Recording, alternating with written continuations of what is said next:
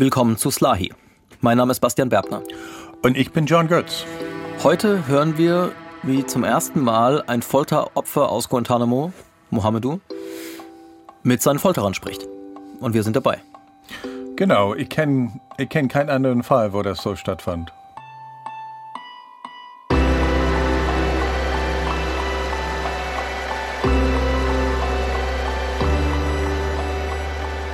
Ihr hört Slahi, 14 Jahre Guantanamo. Ein Podcast vom NDR. Und dies ist die elfte Folge. I love you. Als Mohamedou dir, John, vor ein paar Jahren gesagt hat, ich möchte diese Menschen gerne einladen, ich möchte die gerne treffen, kannst du mir helfen? Was hast du gedacht? Ich habe gedacht, oh, die Leute finden wird schwierig sein, weil die hatten da Pseudonyme zum Teil, haben Masken getragen und ich dachte, das wird nicht leicht sein. Wie hast du es denn geschafft? Naja, also er hat schon ähm, Vornamen teilweise, er hat einen einfachen Nachname, es gibt Berichte, man guckt in die Fußnoten, es gibt Facebook-Gruppen von Wageinheiten. Ich habe Mohamedou immer wieder Fotos geschickt von Frauen, die ich meinte, die da waren bei ihm.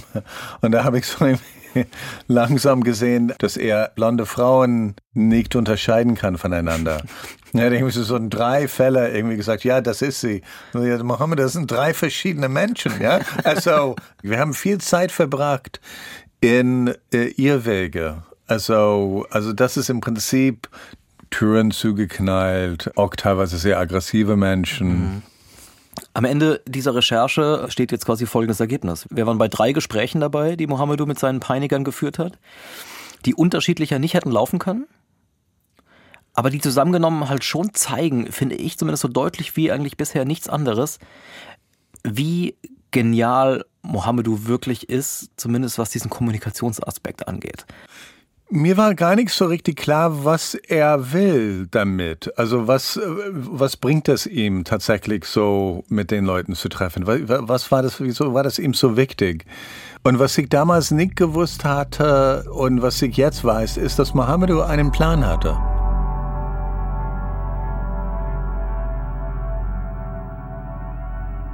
Anfangen möchte ich gerne mit Sydney mhm. der ehemaligen Geheimdienstanalystin, ne, von, wir haben das ja gehört, die heute noch glaubt, I think he should lose his life. dass Mohamedou hingerichtet werden sollte. Als du Sydney gefragt hast, willst du mit Mohamedou reden? Wie hat sie da reagiert? Sydney wollte das unbedingt machen. Also als ich das vorgeschlagen habe, war das also sofort ja. Und warum? Sie denkt, dass sie das schafft, ihn zu knacken dass er endlich sein Schuld gesteht.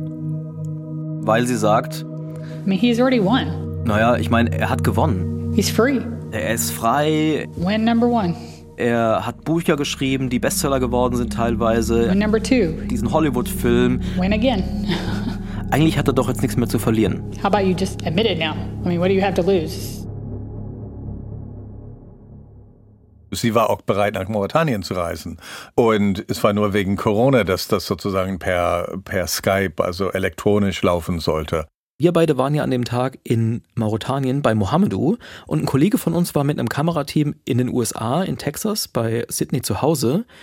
Und die haben gefilmt dort, wie akribisch sich Sydney auf dieses Gespräch vorbereitet. Also die hat richtig so eine Liste gemacht. I have 10 topics written down. Mit Themen, die sie ansprechen will. Zehn Stück insgesamt.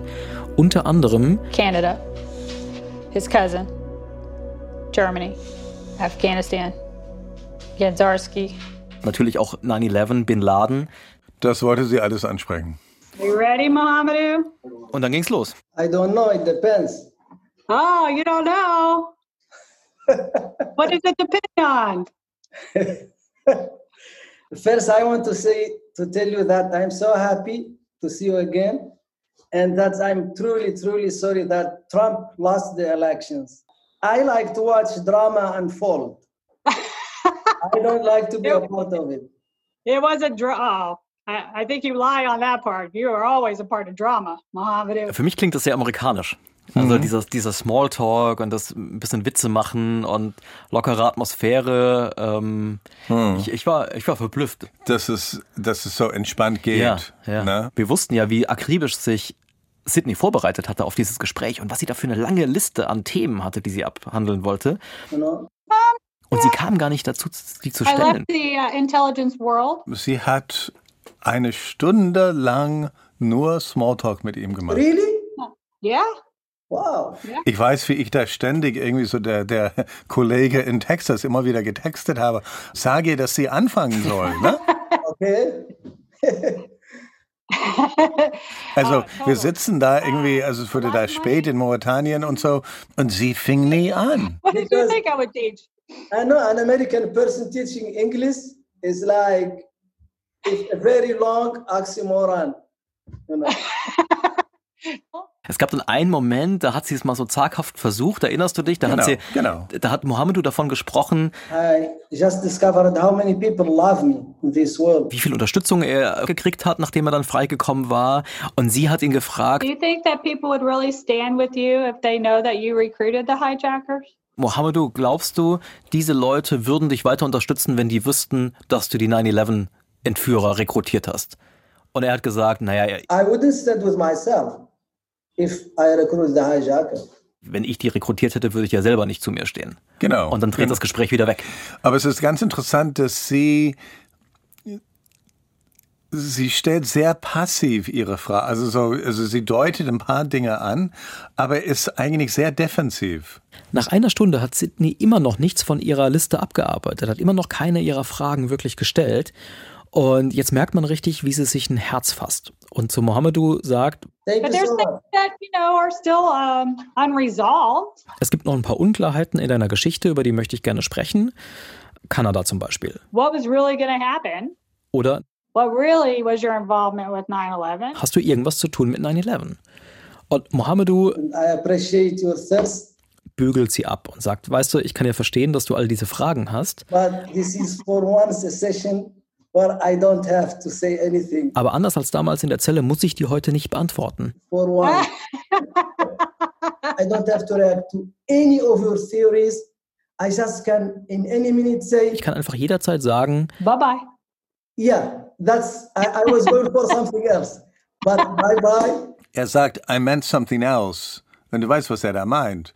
Also, er meint fuck you. Ne? Ja, so hab ich's auch Von ihm- verstanden. aber also man merkt einfach, dass er genießt, dass er sie nicht gehört. And then I'm going drinking my tea. I have a lot of tea here. Sydney versucht es trotzdem nochmal und sagt, So, can we talk about some of those things that we didn't talk about? naja, können wir wenigstens über ein paar Sachen sprechen? Yes, absolutely, absolutely. I, mean, Und dann fragt sie ihn ganz direkt, Did you ever meet Ahmed Rassam? hast du je Ahmed Ressam getroffen? Und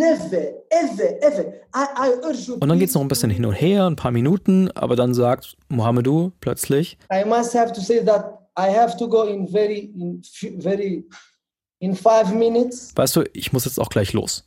What? Yes, Und Sydney hat ja noch nicht mal richtig angefangen. I, I Aber- cannot stay longer because I'm exhausted. I'm exhausted. I have to go. Das war's dann. Today I'm running the show. Okay. You've always run the show, just so you're aware. I take that as a compliment. Hmm. Take it as you will. Mohammedu verabschiedet sich.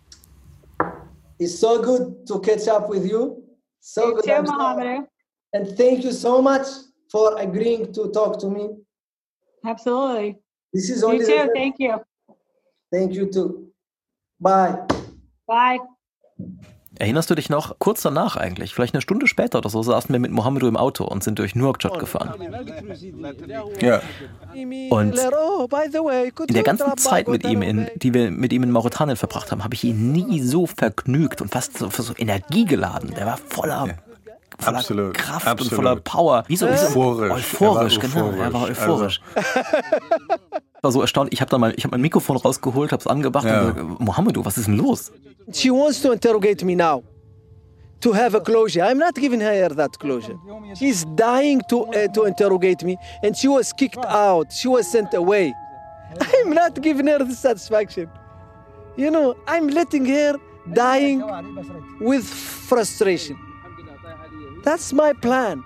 er hat richtig einfach die Situation richtig genossen, dass sie keine Macht über ihn hatte. Dass er Macht über sie hatte. Ja, genau. It's interesting how the power relationship between the two of you completely flipped, like 180 degrees.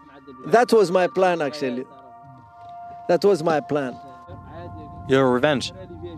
I mean, my sweet revenge, intellectual revenge. Ja, das siehst du, das ist sein Plan gewesen. Also sein Plan ist, die Machtverhältnisse mit denen anders zu stellen. Und jetzt kann er weitergehen. Jetzt hat er eigentlich keine Interesse mehr. Also eigentlich ist es für ihn jetzt mit Sydney vorbei. Und ich habe da richtig gemerkt, okay, Mohammedu redet ja davon, wie viel er vergeben will, oder dass er vergeben will. Der Rachegedanke ist aber nee, nicht ganz der weg. Rachegedanke ist nicht ganz weg. Ja, es ist halt nicht die Art von Rache, wie man sie gemeinhin so denkt, so, die haben mich gefoltert, also folter ich die zurück oder so irgendwas, sondern es ist halt, das ist nicht so kleinkariert, oder? sondern wie, er nennt es ja selber, ähm, Intellectual Revenge. Also für ihn ist es eine, eine schlauere Art der Rache. Schlauer auch in dem Sinn, dass es ihm gar nicht so sehr um die einzelne Person geht, gar nicht so sehr um Sydney geht, sondern es geht ihm eigentlich um eine Art intellektuelle, schlaue Rache an den USA als Ganzes oder an der, an der US-Regierung, die ihm das angetan hat. Und natürlich fragt man sich jetzt, wie soll das gehen? Er da als Einzelner in Mauretanien, wie soll der sich an den USA rächen? Aber es geht. Und diese Gespräche, die wir jetzt gerade hören, mit Sydney das erste und zwei andere kommen noch, die spielen dabei eine große Rolle. Und ich glaube, man wird es verstehen, wenn wir jetzt mal zum zweiten Gespräch gehen. Und das ist mit einem Mann, den wir noch nicht kennengelernt haben im Podcast, der aber jetzt, glaube ich, an dieser Stelle sehr wichtig ist. Und du hast ihn interviewt für den Film in Kentucky. I know Mohamedou uh, from 2004, 2005. Vielleicht kannst du mal he was ganz kurz ähm, sagen, wer er ist. And, Na, uh, er heißt Scott, also er kommt aus einem sehr armer Hintergrund. Er war einer von Mohammedus Wächter, als Mohammedu in die Isolationshaft war. he was there before I got there for, I want to say, maybe a month or so. Und er war blutjung, 18, 19, ähm, hat gerade angefangen beim Militär. Sein erster Job. Und er erinnert sich daran, dass als er damals zum ersten Mal reingegangen ist äh, in die Zelle zu Mohammed, I remember going into that building scared to death. dass er eine irre Angst hatte. So here I am, you know, coming straight out of high school, and I'm thinking the worst of the worst, he's going to kill me. Aber dann hat er halt gesehen, naja, da ist dieser Mann, der wiegt irgendwie 50 Kilo und geht mir bis zum Kinn oder so. Das soll wirklich der gefährlichste Terrorist sein, den ihr hier habt in Guantanamo? Ist das euer Ernst? Genau, und Mohammedu war, hatte Angst vor ihm. Ne? Und jetzt könnte man viel erzählen über diese Zeit, die die beiden da miteinander verbracht haben, aber ein Teil von Scotts Aufgabe war halt, dass er Mohammedu beobachten musste. Und sobald er gesehen hat, Mohammedu fängt an zu beten, also er geht zum Beispiel auf die Knie und macht die Bewegungen, musste er reingehen und musste sagen, hör sofort auf. Er musste ihn quasi daran hindern, zu beten. But uh, wasn't something I wanted to do because I believe in prayer. Was ihm super schwer gefallen ist, weil Scott sehr, sehr christlich ist und beten ist ganz, ganz wichtig für ihn. I believe everyone has the right to prayer. So for me to stop someone from doing that was uh, was really heartbreaking. Und Scott hat es trotzdem durchgezogen, weil er nicht bestraft werden wollte. Er hat gesagt, naja, ich bin 18, hier beim Militär läuft halt so, wenn du einen Befehl kriegst, äh, musst du gehorchen. Aber, das hat er auch erzählt, es gab Tage, da ist er zurückgegangen in sein Quartier, hat die Tür zugemacht And I would kind of pray for him. und hat gebetet. Er hat gebetet für Mohammedu, weil der es nicht selber konnte. Ja, ja. Es gab dann noch ein paar Sachen, die Scott machen musste, die ihm sehr, sehr schwer gefallen sind, also die man als Folter bezeichnen kann. Jedenfalls hat dieses eine Jahr, was Scott mit Mohammedu verbracht hat, It is a huge toll it's taken on me. in den Jahren danach sehr, sehr schwer auf seinem Gewissen gelastet. Äh, Vielleicht kannst du mal äh, kurz beschreiben, es gibt ja diese Szene, die bei den Dreharbeiten passiert sind. Ich war nicht dabei, ich kenne nur das Videomaterial mit den Medikamenten. Wie, Ja. wie, wie war das? Na, eben, er muss Medikamente mehrfach am Tag nehmen und das hat er uns irgendwann mal gesagt, dass er da irgendwie seine Kiste rausholen würde und dann haben wir gesagt, hey, also dürfen wir das drehen? Und dann sagte er, ja, ja, klar. Also und dann hat er so seinen, seinen, seinen Container oder sein Kanister, so sein, sein Dings da rausgeholt. Das Haus ist da irgendwie so voll mit Haustiere und seine Kinder schreien und es spielte einer Minecraft und so und dann irgendwie, dann zeigt er uns, also was er für Medikamente nehmen muss. There's probably about one, two, three, four, five, six, seven, eight, Ich weiß nicht, wie viel noch das war. Das, also äh, über ein Dutzend für allerlei Leiden. This right here is citalopram, which is Serlexa. Also Antidepressiva. This is my mood stabilizer here. Er nimmt, sagte er, auch so ein Medikament, wo er da nichts fühlt. Doesn't let me get too excited. Doesn't let me get too down. Er hat keine starke positive Emotionen, keine negativen. And I've, this is for nausea every night when I wake up after nightmares. Er hat auch ein Sondermedikament für seine I have to take these just to fall back asleep. This is naproxen. Uh, helps out with back, lower back di- degenerative disc disease that I have now from carrying so much weight from the military. Nicht nur alles, aber ganz viel als Ergebnis von dieser Erfahrung mit Mohammedo. 15 bottles of medication I have to go through a month because of everything. Und man sieht, dass er da echt so ein Wrack ist. Ne? Also es geht ihm echt nicht gut. Gott sagt ja selbst, ja, mir geht's echt schlecht, But at the same time, it's it's worse on him.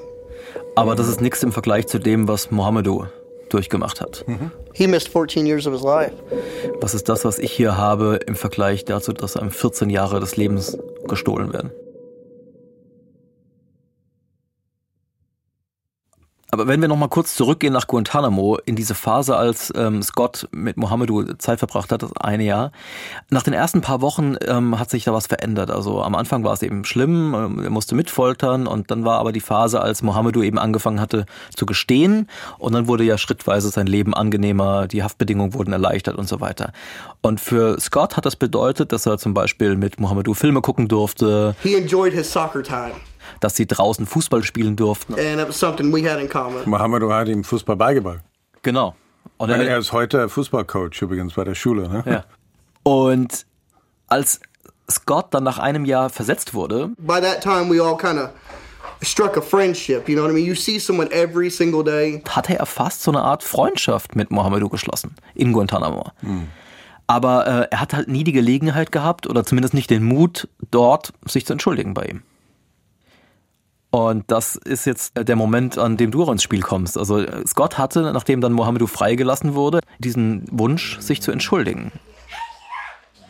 Und als du dann bei ihm warst in Kentucky, Ich saß da und sagte, Should I call him?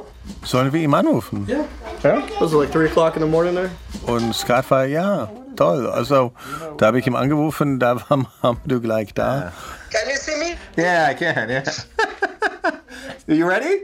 Und dann habe ich das Telefon einfach Scott übergeben. Yes, I am. und das Erste, was er sagt, als er Mohammedo sieht, ist, hey, pillow. hey Pillow.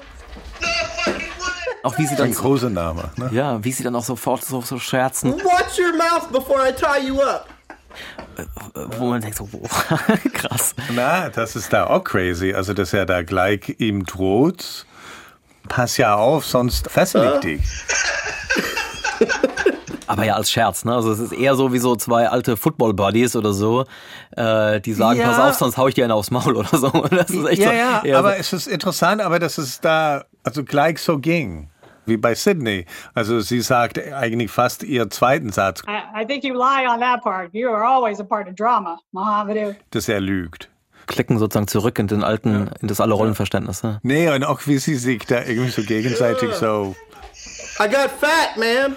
Schmeicheln, anschmeicheln und so, ne? Man, your beard, I like your beard, man. I like your haircut. Beautiful. I like that haircut. Thank you very much. It's shiny. That's automatic haircut. Und dann reden sie über Frauen. Never try to understand women, dude. No. Never try to understand them. I quit. I quit that. I just do what she tells me. Und dann fangen sie irgendwann an, über Guantanamo zu sprechen, über damals.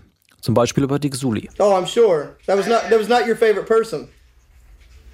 Oh man, that cocksucker, man. He, man, he gave me.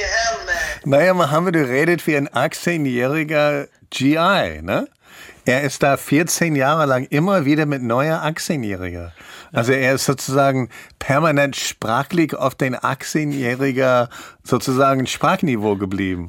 Also wo Kacksacker sozusagen im Militär irgendwie so einen normalen Begriff sei.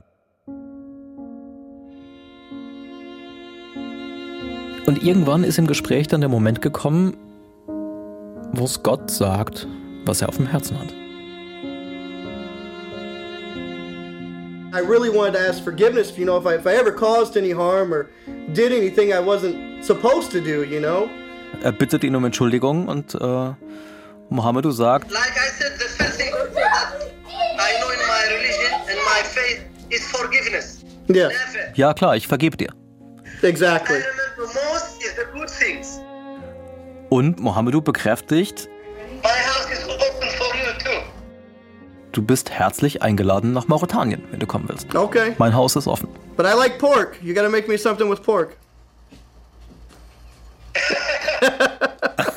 dass er darauf besteht, in ein islamisches Land, dass er Schweinefleisch isst und begreift nicht, dass es vielleicht nicht so höflich ist, so, ne? Und Mohammed geht sehr verständnisvoll mit ihm um und spielt damit und bietet ihm irgendwie Wildschwein an. I like any pig. We have wild and no one eats them. You get to eat all of them. Oh, good, good. Na, ich meine, er existiert so jenseits von sämtlicher Woke-Kultur. Ne? Aber entschuldigt sich, ne? also und betet für ihn und kontaktiert ihn.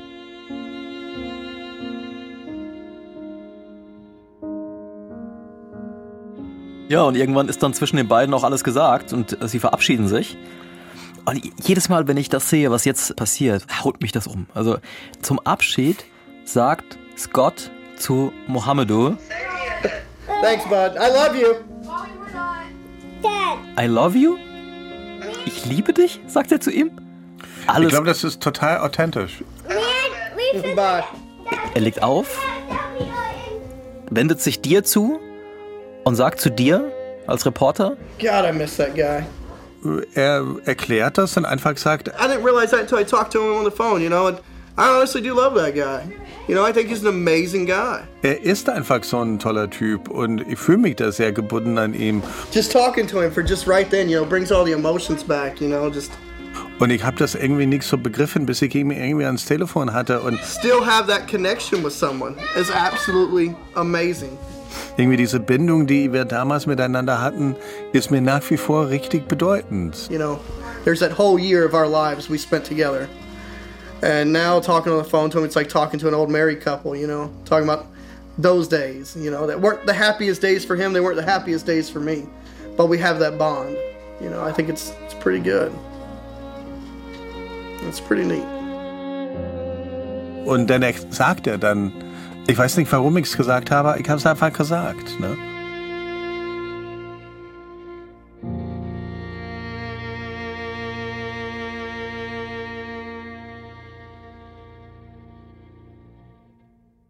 was hast du gedacht nach dem Gespräch? Äh, ich war sehr überrascht über die Nähe. Und deswegen habe ich dann auch Mohammedu dann gleich gefragt, sag mal, Du bist ins Auto gegangen, um sofort Mohammedu anzurufen. ich, ich habe ihm sofort angerufen. Sag mal, Mohammedu, ähm, äh, hat dieser Mensch dich gefoltert? War er an, an den Folterteam beteiligt? Er sagte, ja, auf jeden Fall. Weil ich dachte, also diese Nähe, die die zueinander hatten, es kann nicht sein, dass die dieses andere auch zwischen sich hatten. Ich dachte, wir haben den falschen Typ gekriegt. Mir ging es ähnlich, als ich das gesehen habe. Ich dachte, wow, wie beeindruckend ist es eigentlich, dass Mohammedu das kann. Dass er diesem Menschen vergeben kann, der Teil des Folterteams war, ähm, dass er dann so scherzt mit ihm und dass er ihm die Freundschaft anbietet und dass er ihn einlädt und so. Aber wenn ich das heute anschaue, das Gespräch, sehe ich halt auch noch was anderes. Ich sehe auch, dass Mohammedus Racheplan aufgeht. Und zwar hier in Perfektion. Mohammedu hatte das ja bisher so erklärt. Am Anfang wollte er Rache, weil er gehasst hat und so weiter. Irgendwann hat er gemerkt, ich will lieber Vergebung. Aber dann hat er irgendwann gemerkt, naja, vielleicht sind Rache und Vergebung keine Gegensätze. Vielleicht kann das ein und dasselbe sein. Vielleicht kann Vergebung Rache sein. Absolutely. The best act of revenge. Vielleicht kann sogar Vergebung die beste Art von Rache sein. Und wenn man sich fragt, was meint er damit, wie soll das funktionieren, das ist doch das Gegenteil und so.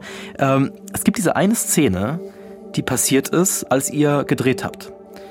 Da seid ihr unterwegs in Mauretanien und es ist so eine, so eine ganz lockere Atmosphäre, ihr scherzt da miteinander. Ja, er fängt an, muss man wissen, also so, wo er Amerikaner nachmacht. I'm so and so. gives a shit about you. Die meinen das alles nicht ernst. Also da ist da diese Freundlichkeit gemischt mit einer kalkulierenden irgendwie Aggressivität. Und dann, I'm using you as my ticket. er, er sieht man, das ist echt eine irre Szene. Er dreht sich von dir weg in die Kamera, guckt quasi den Zuschauer direkt an und spricht zum Zuschauer über dich und sagt, This guy here, dieser Typ hier denkt, Und er redet von mir. Ne? genau, die- dieser Typ hier, John, he think he uses me. He's smart, making films, you know. der denkt, er benutzt mich hier für seinen tollen Film.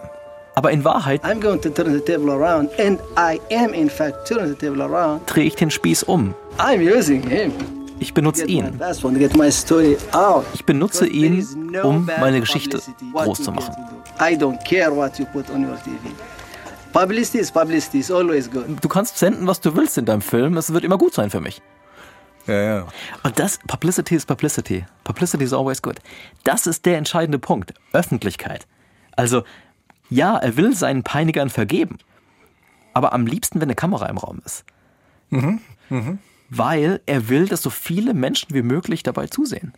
Und genau weil sich das Gefühl einstellt, das man hat, wenn man zum Beispiel dieses Gottgespräch sich ansieht oder anhört. Weil man merkt, wow, wie großherzig ist das denn von Mohammedu, diesem Typen zu vergeben, ihn sogar einzuladen. In dem Moment, das, das, ich glaube, man kann das gar nicht anders als das spüren. Mohammedu erhebt sich irgendwie über, über das Böse und ist klug und besonnen und ist auf einmal das Gegenteil dessen, was die Amerikaner ihm vorgeworfen haben damals. Stimmt. Ja. Ein bisschen musste ich, musste ich an Michelle Obama denken, ehrlich gesagt. Es gibt doch diesen Satz von ihr über Donald Trump. That when someone is cruel or acts like a bully, you don't stoop to their level. Michelle Obama hat damals in dieser Rede gesagt, No, our motto is when they go low, we go high. das ist unglaublich mächtig, weil uns das anrührt, weil es sich anständig anfühlt. Und wenn man das so sieht, ist man sofort auf Mohammedus Seite. Es ist völlig klar, wer der Gute ist und wer der Böse ist. Und die Bösen sind in dem Fall die Amerikaner, die, die USA. Und so hat er das Narrativ einmal um 180 Grad gedreht. Das, Ja, ja, aber es äh, hängt davon ab, wie die reagieren. Also wenn du guckst, wie Scott reagiert, Scott ist nicht der Böse in dem Moment. Also Scott macht mit. Nein, Scott also, ist nicht der Böse. Die, also, aber die, die Amerikaner sind, also Amerika, die US-Regierung, wer, wer auch immer sozusagen Scott damals äh, Mhm. Genau. die Befehle gegeben Genau. hat. Das ist ja das Entscheidende. Das, Genau. Deswegen äh, meinte ich vorhin, ihm ist diese schlaue Art der Rache, die er will. Es geht nicht um Scott, es geht nicht um Sidney, es geht nicht um Mr. X. Es geht um die Macht dahinter. genau, es geht um die Macht dahinter. Und, genau. und, und sie sind letztlich nur das Vehikel, das er benutzt, um sozusagen diese Botschaft nach außen zu senden, die, die sich hier bei uns als Zuschauer und Zuhörer einstellt. Äh, und, und das ist diese, das ist diese geniale Kommunikationsstrategie.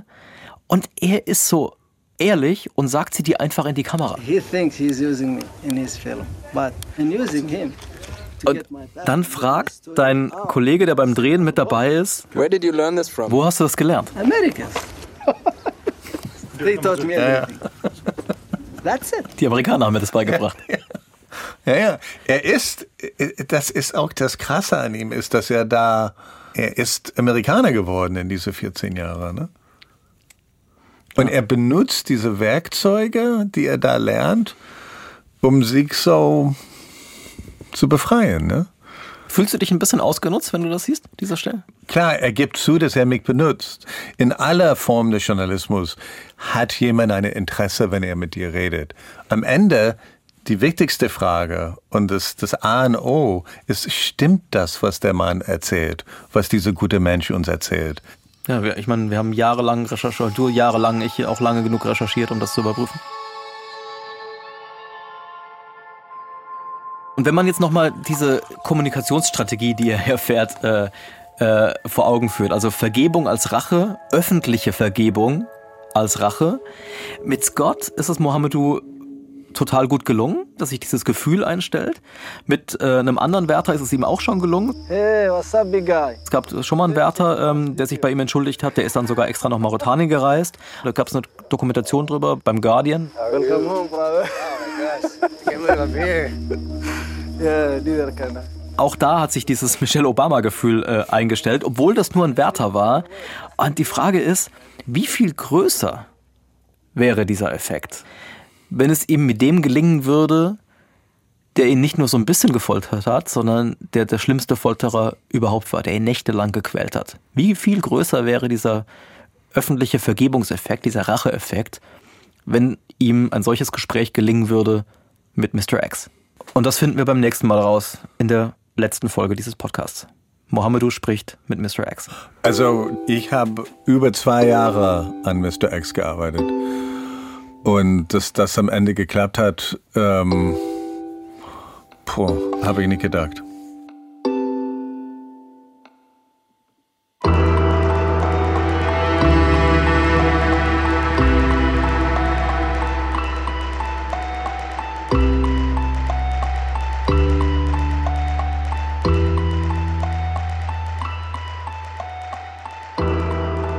Ja, vielen Dank fürs Zuhören. Wenn es euch gefallen hat, empfehlt uns doch gerne weiter. Mein Name ist Bastian Berbner und ich habe diesen Podcast gemacht mit Ole Pflüger und natürlich mit John Götz. Vielen Dank an die vielen Kolleginnen und Kollegen vom NDR, die über die Zeit äh, geholfen haben, hier diesen Podcast auf die Beine zu stellen. Aus vielen Abteilungen und Redaktionen von Panorama, von der Investigation, der Doku und der Radiokunst. Vielen Dank an Konrad Winkler, Christoph van der Werf, Jonas Lasse Teichmann und alle anderen Kollegen für den letzten technischen Feinschliff. An Sabine Korpmann natürlich für ganz, ganz viel Unterstützung bei Produktion und Musik. Und an Johanna Leuschen für die redaktionelle Betreuung. Slahi ist ein Podcast vom Norddeutschen Rundfunk.